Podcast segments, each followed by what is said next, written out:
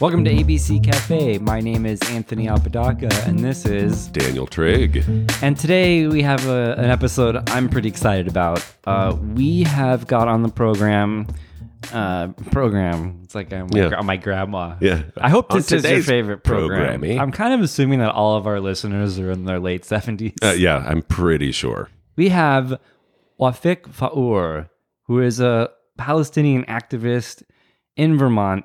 Palestinian and Palestinian activist um, in Vermont, and he's going to be talking to us about uh, the current state of affairs um, in Palestine, in Israel, what's been happening the last few weeks. He's going to give us some uh, historical overview, and I think what's really interesting is um, we're going to talk how it's connect. Talk about how it's connected to Vermont. Yeah, this is a, a really great episode, especially if, like me, you're kind of a layman in the history um, of this. I've done a lot of research over the past few days, just trying trying to wrap my head around it um, because it is such a long and storied. Which you did successfully. You managed to understand the whole. Uh, yeah, the I knew. Whole thing, I, I the knew. Whole seventy-three years.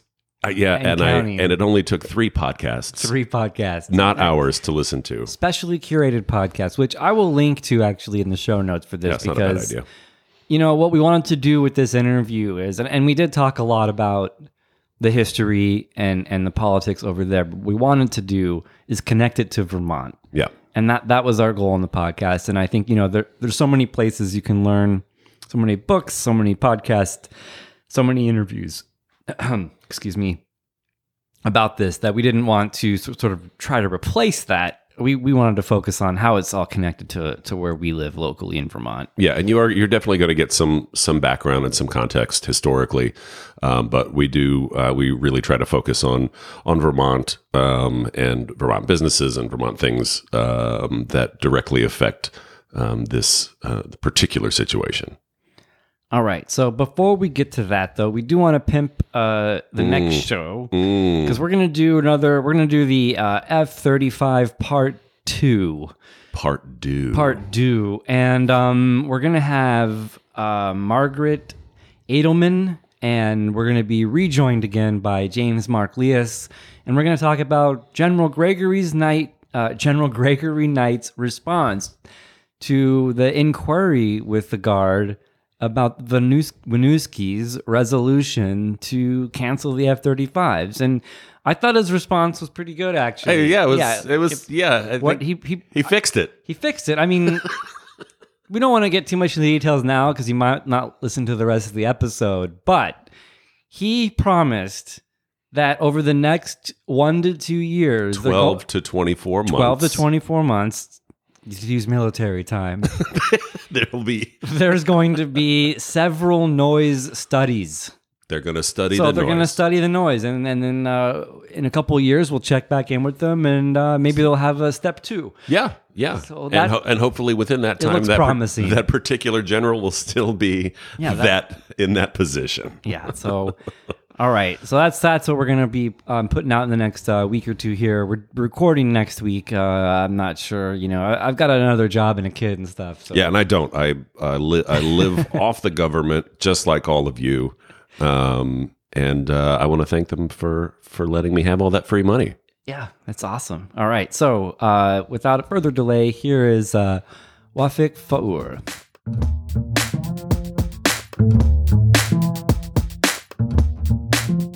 So we are here with uh, Wafik Faour. Wafik, thank you so much for joining us on yeah, A B C Cafe. It. Thank you. Thank you for the invitation. Could you start off by l- telling our listeners uh, where you're from and how you came to be in Vermont? My name is Wafik Faour, and I born in Lebanon in a refugee camp. I grew up in a refugee camp until I was seventeen years old. I got After high school, I was lucky enough to get accepted to Northeastern University. After Northeastern University, I had a sister who immigrated to Vermont, and uh, I came here, uh, got married to an American, and I became resident uh, of uh, the state of Vermont. And where were your parents from? So you were born, because you were born in a refugee camp in, in Beirut. Yes. Both my parents born in a small village on northern Palestine in Galilee, outside of uh, historical city of Akka, or uh, people here, they call it Akka, in northern Galilee.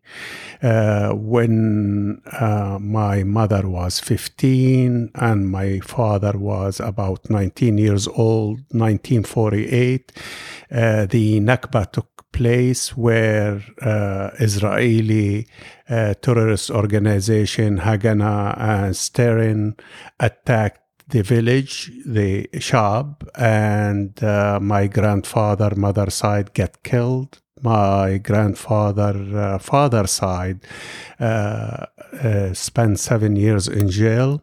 Uh, my father and my mother, at that point, they were that younger generation. Either you got shot or you end up in jail of uh, if you are a male.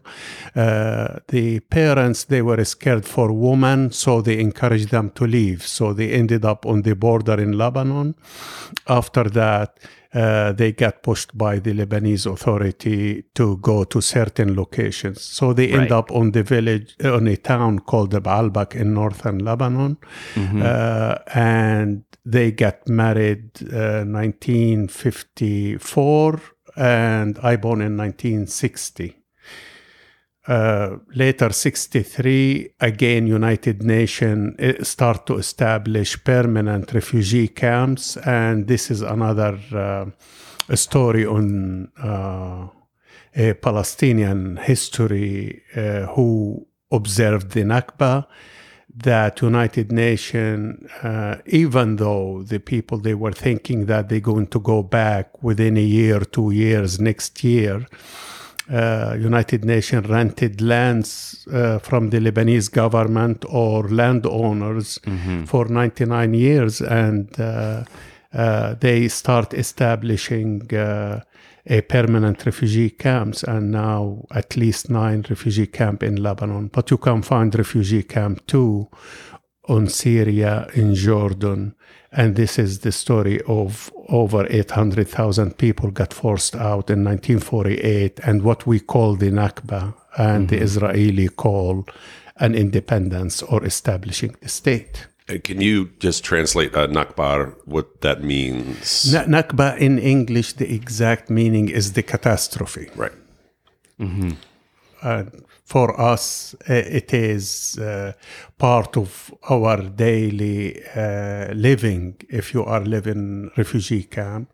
And for the Palestinian in general, uh, the Nakba is a continuing uh, uh, process. Why? Not because we're still refugees, but if you look at places like uh, Silwan or uh, Sheikh Jarrah neighborhood uh, in Jerusalem and outside of Jerusalem, the displacement, uh, the ethnic cleansing that the Israeli government are uh, doing on daily basis. Mm-hmm. Uh, so the Nakba on the Palestinian life, it's a continuous, it never end. It wasn't only in nineteen forty-eight. Parallel to the time, what happened two weeks ago on uh, Sheikh Jarrah uh, neighborhood, there were houses on Haifa and Yafa, on historical Palestine and what you call uh, Israel. Uh, there were people who stayed in nineteen forty-eight and forced to live on certain section or the Arab section of cities, but now there is a process to evict them under uh, the laws they are creating and uh, uh, court order that prevent Palestinians to stay on their uh, w- w- where they have been live, living for generation. Right. So in one hand, they they destroyed. Uh, according uh, to uh, the history book, five hundred twenty-four villages and mm-hmm. uh, Palestinian cities, and so, uh, the people, Palestinian people, either you became refugee inside Palestine and you stayed and you became what they call over there Israeli Arabs, or you became refugee on the Arab countries and they are stateless, and United Nations documentary, and that is what we carry. That's a great um, segue from from your story, and, and one of the things I wanted to touch on, you, you said exactly actually part of my question as you were talking, which is um, the last sort of cycle of news about Israel and Palestine um, makes it sound as if, you know, von- violence spontaneously erupted this time, and, you know, there was peace, but they neglect to kind of mention that the Palestinians are always under a form of violence that's continuate continued, not not something that, you know, happens only when when Israel flies planes and um, over Gaza. And I was wondering if you could provide a little bit of context for our listeners. Just you, we hear the terms Gaza and the West Bank, and those are, you know, two separate geographic locations with uh, people that aren't actually really in um, able to travel freely to. to go there. And could you give a little bit of background on um, on those two locations? And and Sheikh Jarrah, which you mentioned, is in, in Jerusalem, which... Yeah, the West Bank and East Jerusalem, where Sheikh Jarrah is uh, a, a neighborhood uh, on that city. Uh, uh, the same Silwan, which is they are facing uh, uh, eviction. About one thousand five hundred Palestinians are facing court orders of eviction from Silwan. Uh, they were a land that uh, were between nineteen forty-eight and nineteen sixty-seven under Jordanian authority, while Gaza, it was under Egyptian authority. In nineteen sixty-seven uh, war, which is majority of the American, they think that started by the Arab, and they lost the war, so you lose the land, so sorry. Uh, this That's is the what conclusion. Happens during war. This is what happened during war.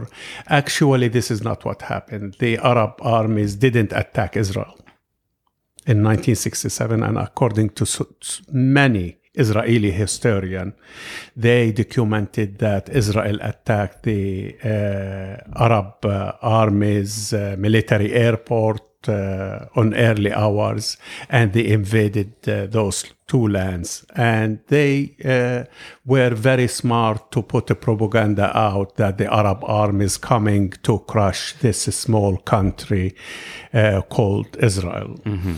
And this is how they get uh, the public sympathy, and they get unlimited support from uh, different countries, uh, mainly Europe and United States. In sixty-seven, so uh, Palestinians on those two areas, West Bank, East Jerusalem, and Gaza, they became under a military occupation. Mm-hmm.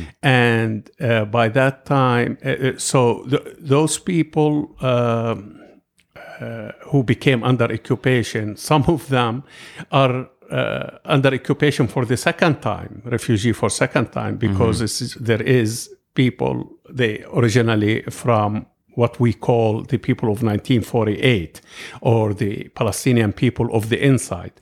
But Israel tried to differentiate between us. That us who are outside, they, they are Arab refugees. They refuse to recognize the identity of the Palestinians outside. So it is a problem of the Arab countries to take care of them. Right.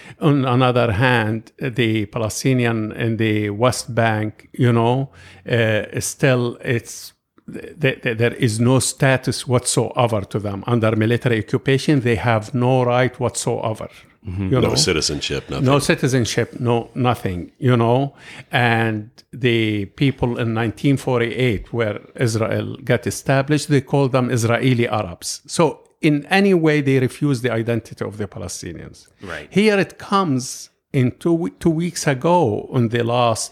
Uh, uh, war or genocide, more than war, that you saw the Palestinians in every corner of that country uprising, coming together.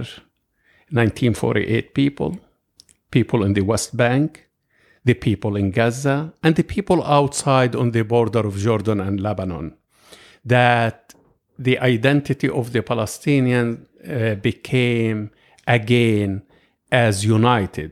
You cannot differentiate between each other, uh, right. Uh, right. Each, each of them. There's a couple of threads to pull here. And since uh, the last thing you mentioned there was the sort of the uh, a, a unite a uniting of of the different Palestinians. And could you talk a little bit about if this current moment feels different to you than previously? I mean, this weekend in, in uh, um, D C, there was a rally of thirty-five thousand people, which I, I think is a unprecedented turnout for, you know, anti-militarism kind of uh, protests, specifically against U S foreign policy going back to the Iraq War, perhaps. Well, Israel uh, tried its best with the help uh, of United States and the American mainstream media to uh, give a different picture of what's going on over there. They made it a war between Israel and the group of people called Hamas, mm-hmm. or a political party called Hamas. And this is an attempt to marginalize the Palestinian people to one small party, as the conflict is not happening between uh, the Palestinian as a whole with uh, a colonialist uh, power yeah. called Israel. Mm-hmm. Uh, the What came out of uh, the last, if we're going to call it event in historical uh, terms, uh, that the Palestinians told them it's not between Hamas and Israel. It's between the Palestinian people against colonialist power that uh, trying occupation, ethnic cleansing, genocide, because uh, killing sixty-nine children in eleven days, Uh, decimating uh, nine families completely. That's not a war against Hamas. And uh, yeah. ger- I think um, several, maybe nine, I think, um, um, journal, journal, sorry, news. Journalists? Nine news agencies' buildings destroyed right. as well. So, I mean, this is a very specific type of thing. Definitely and I, targeted. Yeah, because they, they don't want the media to report of what's going over there. So they took the media inside Gaza, who are reporting every minute of what's happening and what kind of bombing they have, what kind of housing they are targeting. Mm-hmm.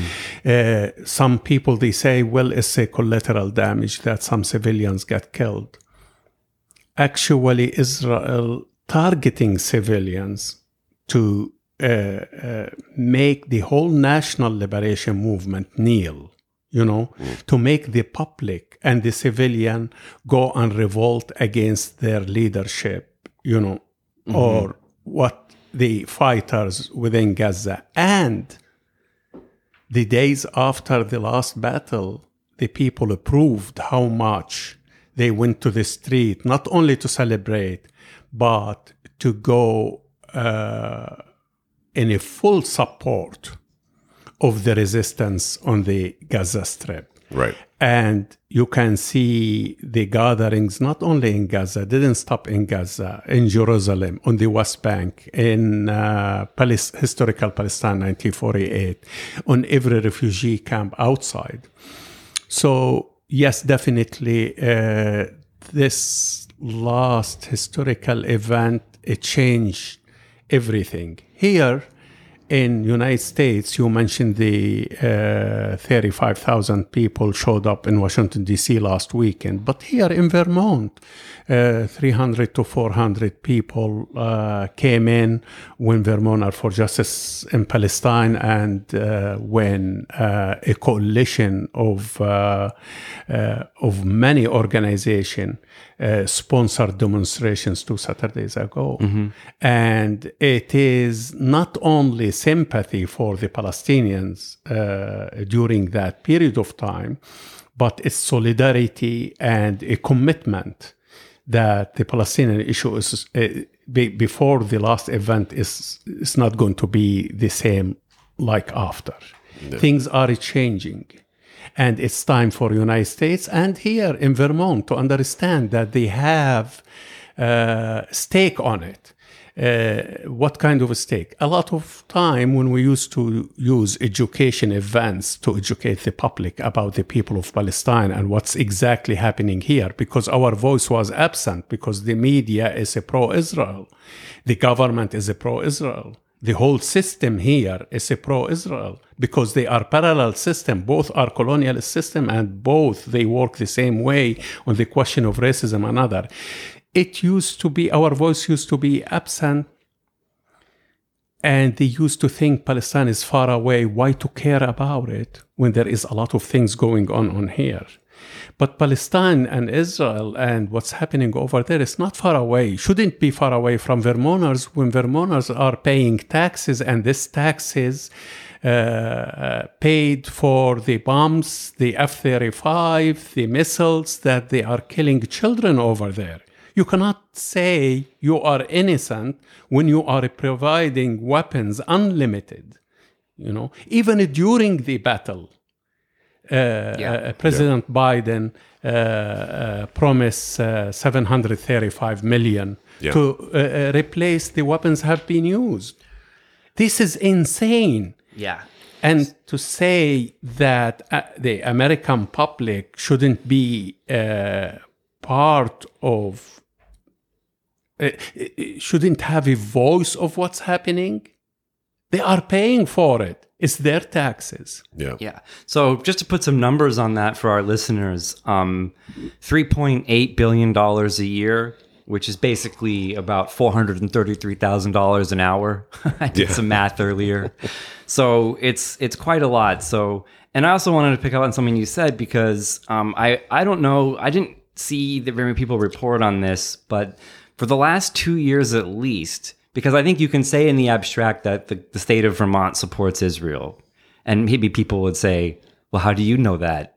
And interestingly enough, the last two years, and I don't I don't know how it started. It's something I'm, I'm trying to f- dig into. The Governor Scott has issued a proclamation wishing Israel a happy Independence Day. And I don't know if you've, have you come across this? I came across of it because... Um we were dealing with what state are supporting uh, uh, supporting uh, a, an Israeli foreign policy to attack us, the Solidarity Group here in the United States, uh-huh. the one we are working on, what we call B D S, Boycott, Divest, Sanction. And many states, they created law on a state level that to make it illegal for an American to adopt B D S, to boycott, divest, or sanction the state of Israel. And if you do, you have no right to have a contract with the state government.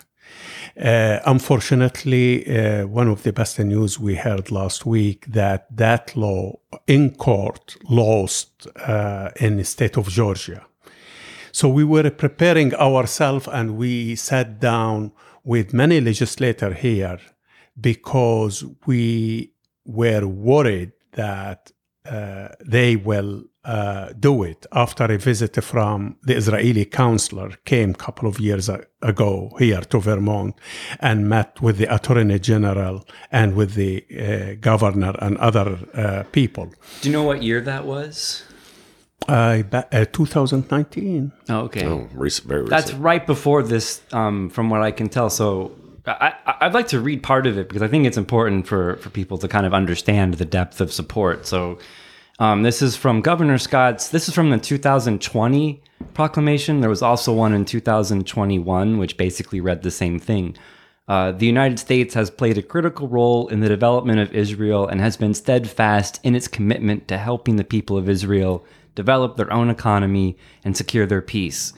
And the people of Vermont have shared an affinity with the people of Israel, and the bonds of friendship and cooperation which have existed between Israel and Vermont for the past seventy-two years have enriched the, have enriched the cultural diversity of our state's tapestry, and they are eternal. I believe, yes, I read it. And I believe it's a beginning. Uh, this is how the uh, Israeli government and their foreign uh, ministry working now, and to go and pick and choose certain places in Vermont or other states, and they use uh, their alliance uh, or uh, their lobbying group, AIPAC and others, to put a pressure on some politicians to do such a statement and to go farther. Yeah, it's a it's a progressive. It's a, yeah. it's a progressive steps, but at the same time, we are doing our best to build a coalition of people, an organization that they are struggling and fighting against all kind of discrimination and prejudice, which is similar to what we are facing in Palestine-Israel struggle. And by doing that, we are committed to their causes because uh, the causes of, pe- of the indigenous people or the black people or uh, our migrants community here is no different than our struggle over there. So uh, uh, through this organization, uh, we're going to uh, re- resist any kind of policy to stop our work in solidarity of the Palestinians over there. You so know? what what organi- uh, what organizations are you involved with, and what can you give us some um, uh, a, a, a list uh, of course, some I insight mean, into the work you're doing? Yeah, I mean, we are Vermonter for Justice in Palestine here, and we work with any organization they can work with us. Definitely our, our alliance with Migrant Justice is, uh, it goes years back now, and we stand with them. Uh, we stood with them when they went with uh, their uh, campaign with Ben and Jerry. They stand with us on this campaign. Can you, uh, just the Ben and Jerry thing, can you give us a quick kind of um, background on, on what Ben and Jerry has been doing? And and that and, and what the work you guys have been doing with that? Of course. Uh, Ben and Jerry uh, opened a factory in Israel, uh, I believe, in nineteen eighty-eight, uh, which is the first factory for Ben and Jerry outside of the state of Vermont, outside of Waterbury. It right. was Waterbury and the Israeli. And they had a lessee, or the contractor, the one who owns Ben and Jerry Israel. His name is Avi Zinger. And Ben and Jerry uh, opened shops selling ice cream. Why we targeted Ben and Jerry? Number one, because it's a Vermont uh, company uh, that have uh, a social mission. And in social mission, they call for uh, many uh, justice issue and peace and love and all the beautiful things. Yeah, it's their brand.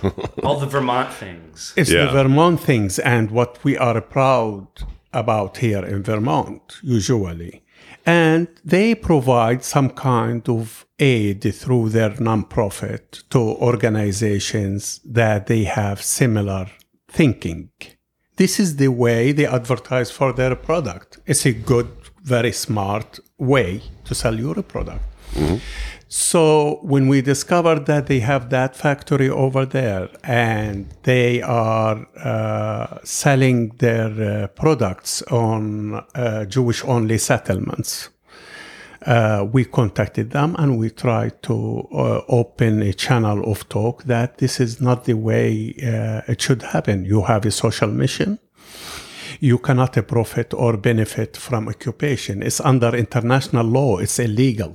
Mm-hmm. It is illegal to go and because the land you occupied, you take its natural resources, uh, change its uh, character, and make money off it when it is not yours. The Ben and Jerry, uh, to our surprise, uh, many surprises we have. Uh, one, we thought is Unilever is the owner. So Ben and Jerry supposed to take direction from Unilever, mm-hmm. and the Israeli uh, lessee of the name of Ben and Jerry supposed to follow through. We discovered when the sale happened between Ben Cohen, Jerry Greenfield, and to their company, they left the Israeli contract follow uh, uh, South Burlington. It's the only contract. They don't listen to Unilever. It's still report here and renewed here in Vermont. Mm, wow. And when we asked how that happened on a contract company sale, they said have been missed by the lawyers. Sure. So, the Ben and Jerry, we tried to talk to them. They promised to go and uh, see what's happening over there. uh, came back. Uh, uh, the uh, head of the uh, board of Ben and Jerry then was uh, Jeff Furman. Uh, came and he reported uh, even to the uh, uh, Burlington Free Press that what's happening in Palestine, Israel, is an apartheid state. So he saw it as an apartheid state, but at the same time, he it's didn't fine, It's fine go. making money there. It, it, yeah. Exactly. And when we push that point that you are making money, uh, benefiting and profiting, it's against international law, their answer was, and this is the second surprise, that they never made a penny of that contract. So what that's supposed to mean? It's no sense. I mean, in front of their investors or whatever, what are they gaining from being over there? Yeah, just pull out. You've already agreed it's a part an apartheid state, so move on. You know, unlicense it. Exactly, it's, it's take, really easy. Take your lettering down the factory, yeah, and move out. They haven't done that, you know, until now, and we're still in a campaign asking Ben and Jerry to do the right thing. Uh, campaign with this uh, magnitude is, is very hard. There are many products we call to boycott and to adopt B D S as a peaceful tools uh, to unlodge uh, the occupiers, to stop uh, the kind of policy, racist policy Israel is doing. And uh, the American uh, as public and government, Uh, they have to do something. Uh, when the Americans stood against South African apartheid, things moved to the other direction. And there is a time, and uh, the time is coming that the American going to push their government to stop this uh, unlimited military aids and economical aids to Israel. And something uh, has to happen. Otherwise, uh, American government and people are part of the problem. Yeah, and it's it's. I mean, one one problem in the system you're working against there. So we mentioned the three point eight billion dollars, but uh, seventy-four percent of that money just goes back to United States companies uh, to to provide to provide weapons. So it, it isn't it isn't necessarily. It's a. I'm not saying it shouldn't happen. Obviously, it's it's a tough road. The the military industrial kind of complex around that support. It isn't. It isn't just like we give them the money and then it just stays in the Israeli economy. Like that money comes back here. It doesn't stop on three point eight. three point eight is a package. Yeah, that's one pa- package. Yeah. One package have been provided by United States government after Israel pulled out of Sinai Peninsula and mm-hmm. they made a Camp David agreement with Egypt. There is much more money than that goes to Israel under different bill. Let me give you example. When uh, the uh, under the Trump administration, there was a bill for COVID nineteen aids. It's an American bill for the American citizen. There was inside it six hundred million dollars to Israel under the COVID. Right. It, it's an American bill mm. for the American public from American taxpayers.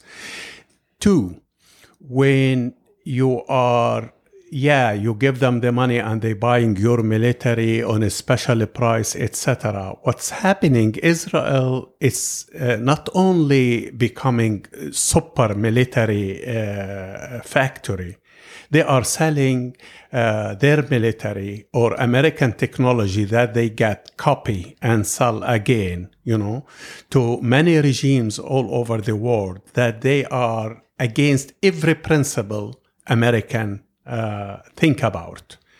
Uh, eighty percent of the policing around the world, Israel uh, involved of the sale from drones to security uh, listening uh, devices, uh, to building uh, walls like the southern border walls is Israeli company, you know, between mm. us, uh, United States and Mexico. It's the same companies, they build the wall uh, on the Palestinian land on the West Bank occupied West Bank. So it doesn't stop in three point eight and uh, over there, and they're going to spend money to buy the military and the jets and et cetera. Everything for Israel is a free from this country. Mm. Israel cannot survive without the aid coming from United States.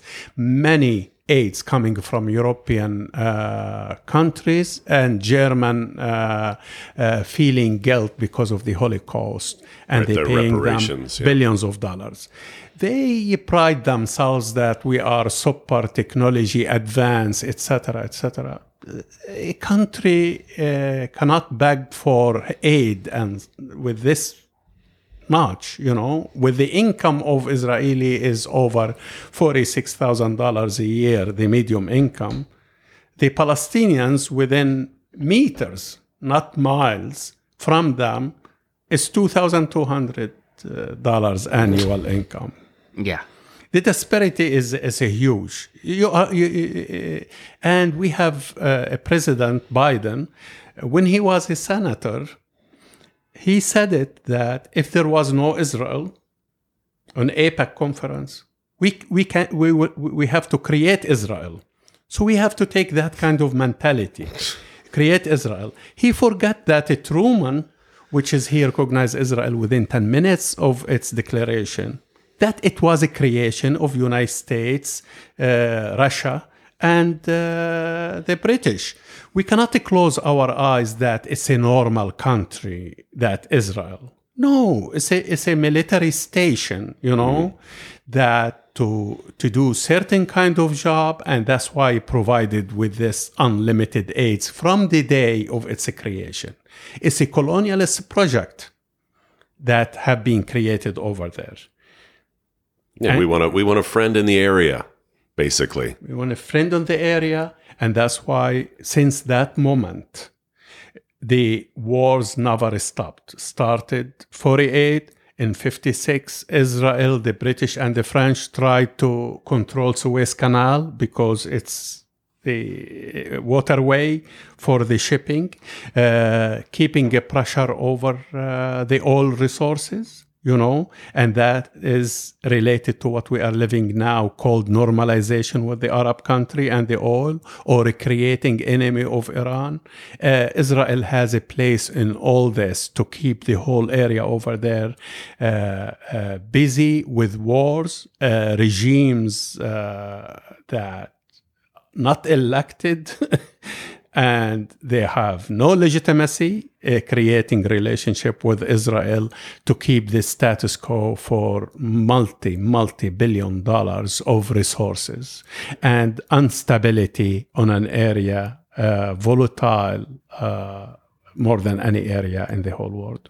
Yeah, I want to bring it back to I want to bring it back to Vermont, but I think it's important to dive into that piece of. Um, Of the continued wars and, and the continued um, occupation of, of Gaza as a result of that. And I, I did want to highlight this when you were talking about it before, because I think it's an important sort of visual for people listening, which is um, uh, just some numbers about, about what Gaza is. So, you know, for example, uh, there's two million people there. I think seventy percent, you can correct me if I'm misstating anything, seventy percent are...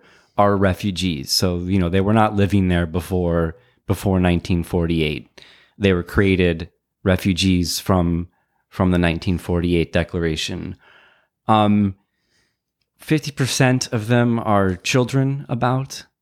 More than that. More than that. More than fifty percent of them are children. Yeah. And I was just wondering if you could describe, so for, for people that kind of wrap your heads around that, two million people living in an area that is basically the size of Shelburne, Charlotte, and Hinesburg. I, I did the math on the acreage. Yeah. uh, so I wanted people in Vermont to kind of visualize two million people living in Shelburne, Charlotte, and Hinesburg, and you can't leave. You can't fly out of the airport. You can't get on a boat. You can't drive your car freely. Um, drones circle overhead. And I was just wondering if you, could you help me paint this picture of, of what life is actually like, you know, beyond the, beyond the, the presidents and the people and the, the national events, but the, the, what is life like in Gaza right now? Gaza is um, uh, on the Mediterranean. I think it's on the longest uh, uh, uh, from point to point. It's uh, the longest point to point is thirty-six miles, and the thinnest area there is six miles. You know, uh, there are over two million people living over there. Over sixty percent of the people in Gaza Strip are uh, children uh, younger than uh, fifteen years old. Uh, uh, uh, the uh, water, uh, ninety-five percent are polluted because of pumping of uh, the uh, the operation of a cleaning water over there. Uh, the Israeli dig beneath Gaza and they sucking the fresh water out of it. Uh, the fishermen uh, are not allowed more than three kilometers uh, from to go and fishing from the coast. And uh, they digged very close to Gaza, and now they are sucking uh, the uh, natural gas and selling it to both to Egypt and Jordan. This is the Israeli government. Uh, uh, as you mentioned, seventy percent are uh, either refugees since nineteen forty-eight or their children and their children's children. Yes. They are living over there. Uh, fourteen years ago, Israel uh, called itself, well, we gave them independent, uh, and uh, they could have uh, made Singapore out of Gaza. But uh, they uh, are forgetting to mention that they walled Gaza completely, that people cannot enter, cannot leave, they cannot export, they cannot import, you know. And uh, they, you certainly can't do business with any anybody else. Uh, they cannot. Yeah. They cannot. And because of the agreement with the Egyptian government, mainly after uh, Sisi uh, became president, overthrow the government of uh, the elected government, uh, Rafah, uh, it's another gate to Egypt, have been closed as well. So you are talking about tinderbox. The unemployment uh, reaching over fifty percent over there, you know. Uh, majority of the aids coming from uh, uh, non-profit organization, uh, non-governmental organizations, you know. Uh, under that circumstances, you have to imagine the people, how, how they feel, yeah. how, how you wake up in the morning. You know, feeling that you have no future. If you are a student, want to go outside, uh, how do you feel? If you are sick and you need medication from outside, uh, the hospitals, the medication is very limited. Hospitals, and we have to remember that Israel, on two thousand fourteen and on the last uh, uh, battle two weeks ago, they killed doctors during these uh, operations, and they bombed hospital, and Israel's excuse was, well, Hamas is uh, hiding behind uh, civilians when they uh, uh, send the rockets toward Israel. You're talking about over two million people living in a small area, you know. There's uh, no military th- there is, I mean, areas, uh, spaces. One. Two, Israel itself, I mean, its uh, defense department in the middle of Tel Aviv, on, on civilian area too, as, as well.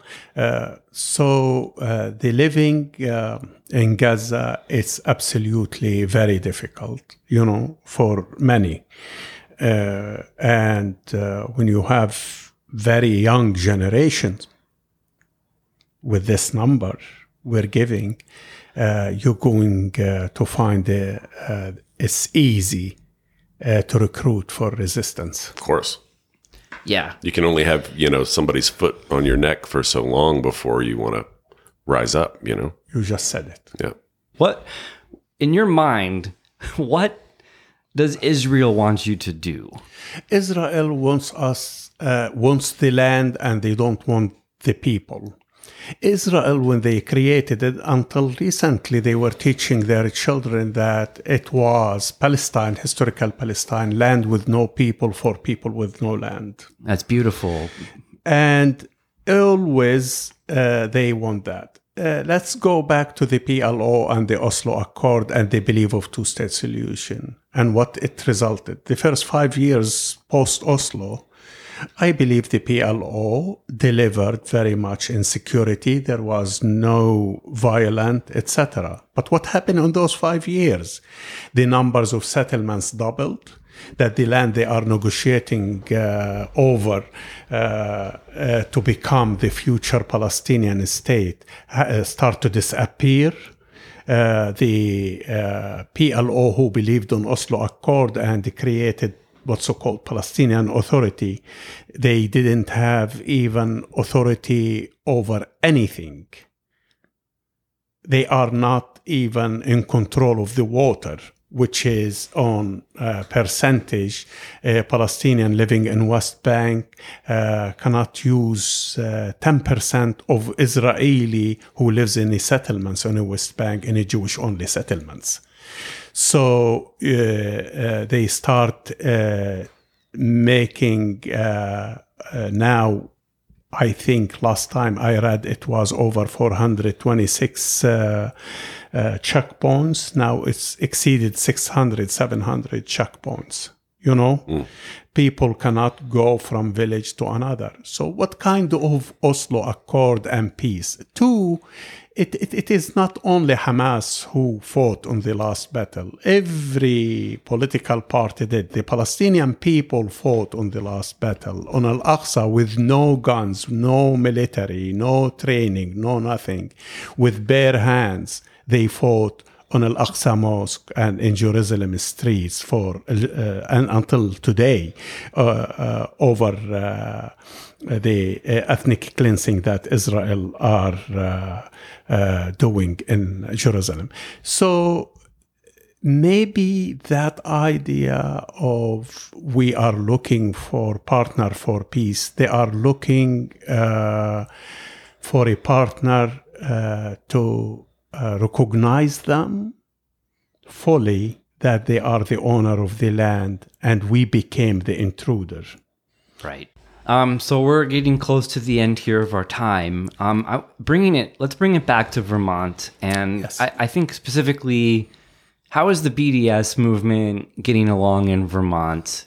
Um, and specifically, what, what would you tell people who wanted to learn more, get more involved in, in the struggle in Vermont? Because it's it's not something happening, as you mentioned, it's not something happening in some faraway place.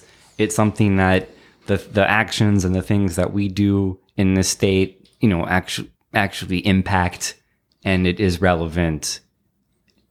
Yes, I mean, uh, uh, definitely, I mentioned Uh Uh, the Ben and Jerry campaign, which is ongoing campaign, and there is a new generation. They are giving it life recently.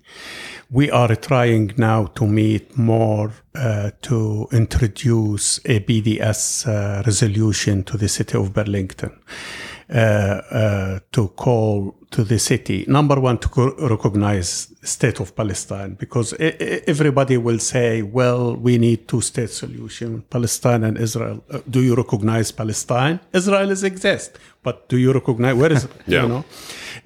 The second thing is to create that you, uh, we, we need cities, towns to adopt B D S as a tool to force the Israeli to recognize the right of the Palestinians in their homeland. Uh, this is on local level in Burlington, and we are trying to talk to some state legislation, yeah, to do something uh, similar on recognizing the Palestinian rights, because after, as you mentioned and you read, uh, uh, Governor Scott's letter mm. uh, toward Israel, uh, because to, to, to see uh, things in one eye and uh, close your eye on, on the other part of the solution, uh, it's wrong. And it's not Vermonter to no. do something like that. Yeah, it's Vermont very much out of character for its people, for to, Vermont's people. To, to be honest, I don't think people in Vermont even know about this. Pro- I mean, who pays attention to these proclamations? I mean, if you go on the website and look at all the proclamations that Scott makes, it's like, you know, hey, today is, um, you know, National Ver- Donut it's, Day. Ver- Ver- yeah, it's, it's Vermont Chipmunk Day. Or, it's just absurd, you know.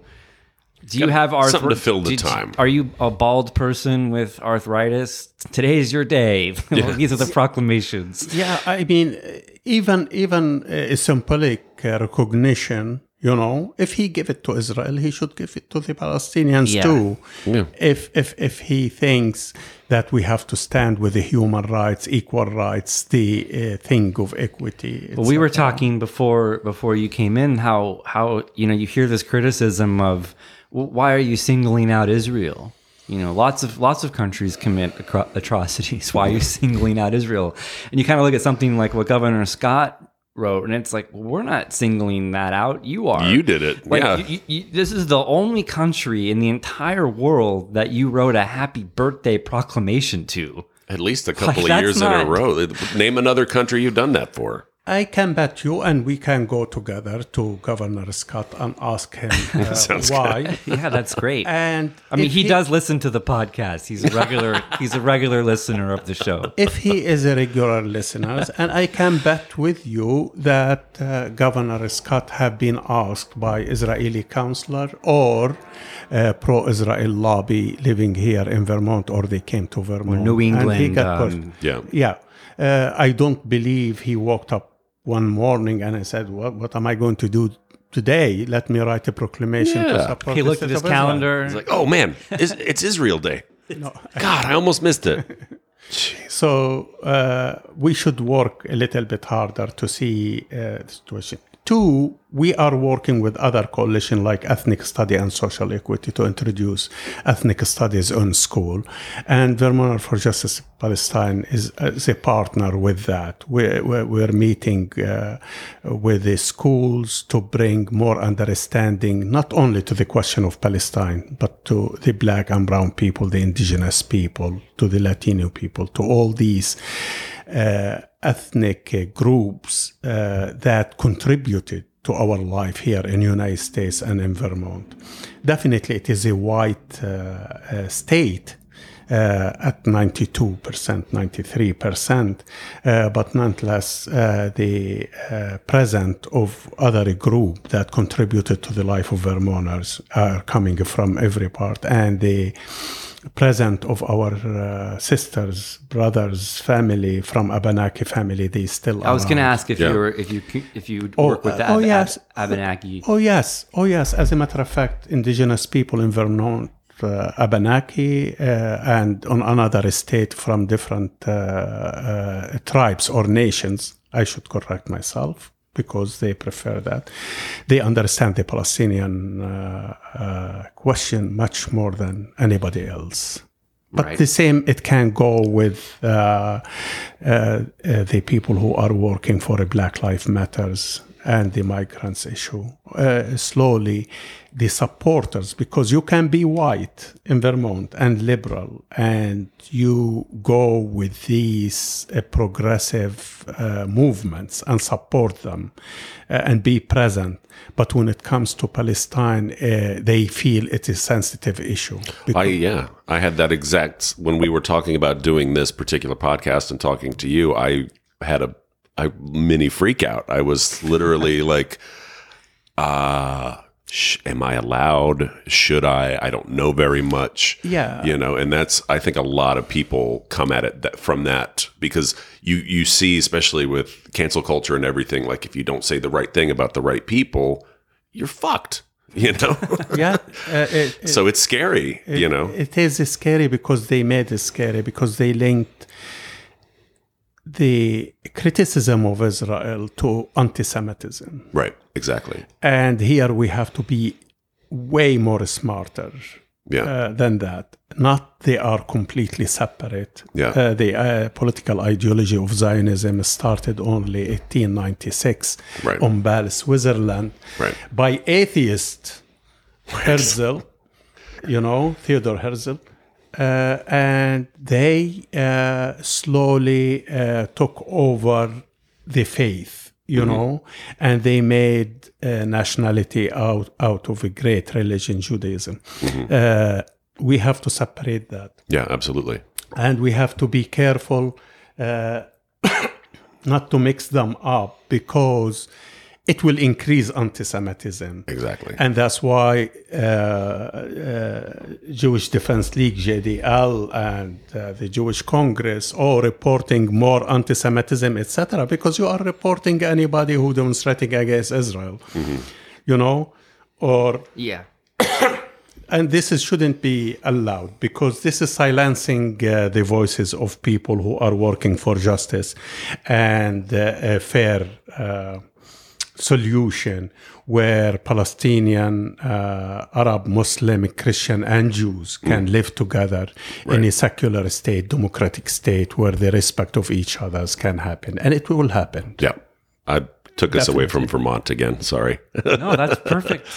It's true. I mean, you don't want to be, there's there's there's high stakes with the language of anti-Semitism, and, and when people are leveling leveling that criticism with such ease, and there are consequences, uh, it gives you pause before you open your mouth about certain subjects. And that's that's a legit thing to have in the open and discuss. Anti-Semitism exists. Sure. Racism against exactly. the Jewish uh, people of Jewish faith of course. Is, exists. Of course. And uh, sadly, uh, the source uh, of it, uh, the main source, are people who supporting uh, loudly Israel existence, which is uh, the uh, Christian right. Right. Who believe of creation, of a state of Israel, the temple, and the Messiah coming, and all that. So they are the one who sponsored many white supremacist demonstrations in many places, who supported the Trump. But at the same time, you know, anti-Semitism existed, and we should fight it the same way we are fight any, any, any. shape or form of uh, uh, the attack against people of colors or Asian, blacks, Muslims, just name it. Mixing criticism of Israel as anti-Semitic, uh, it is uh, a problem not only for the Palestinians, for the uh, freedom of speech in general. And yeah, that's what I'm trying to get at. We're experiencing it here, by the way. Uh, the... A chapter of uh, Student for Justice in Palestine on Middlebury, mm-hmm. uh, when they called to educate the public about Israel and the apartheid uh, policy they are carrying, they get attacked by other students and called anti-Semitism. And this has happened just two months ago. Mm-hmm. And there was a silence from the administration of uh, Middlebury and yeah. threats ac- against Uh, uh, Student for Justice in Palestine over there. Mm. And until now, uh, Middlebury is silenced to take a stand uh, of a freedom of speech, you know, uh, must be respected. And you have to remember, Middlebury, if you remember, two, three years ago, uh, they welcomed right-winger to speak on Middlebury. And they pride themselves, all voices should be respected. When a, a white supremacist, white winger came to Middlebury. But mm. here, when it comes, Palestinians are talking for Palestinian human rights, equal rights. They became, uh, they, they, they uh, uh, been silenced and been accused of anti-Semitism. Right. And some of those students are from Jewish faith, by the way. Mm-hmm. Right. Yeah, so, well, there's a lot of that going around as well with the you know, Jewish Voices for Peace is, is constantly getting smeared as an, basically an anti-Semitic, self-hating group. Yeah. It's very good you brought, uh, they are, we, we ally ourselves uh, with the Jewish Voice for Peace. I'm a member myself. Uh, we had uh, uh, uh, a common um, uh, campaign to bring awareness of a training Vermonters, uh, Vermont police and chiefs of police going to Israel to train at the hand of uh, Israeli military and police.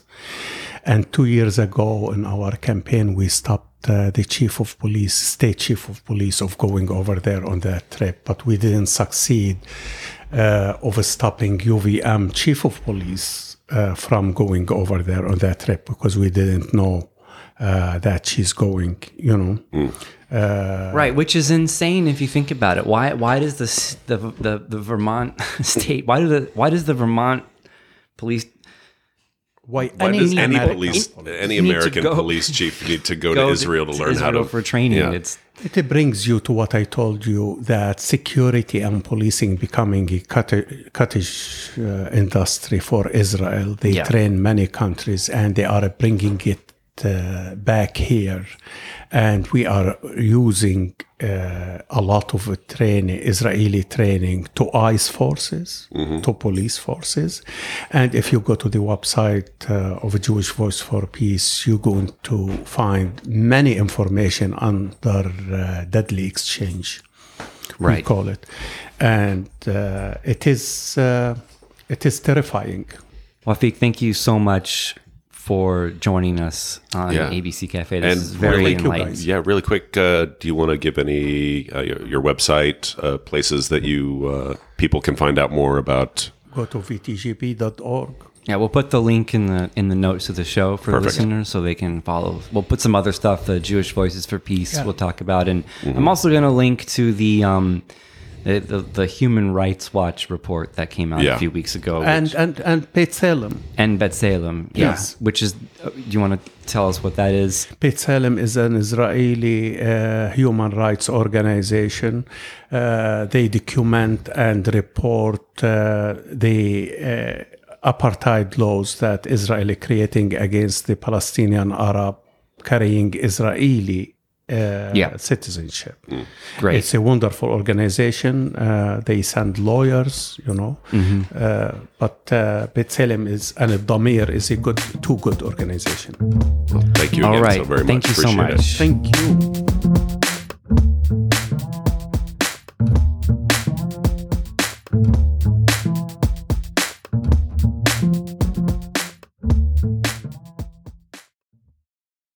All right. The last one had a switch. Wait, was that I was using the, sh- the shir- shitty one? I switched them. I see that. I gave you the shitty one because I only had two nice ones. No, I know, and I don't count. I get it. No, it's not that you don't count. Is that you have Are a better voice. This? We're recording this, right? No.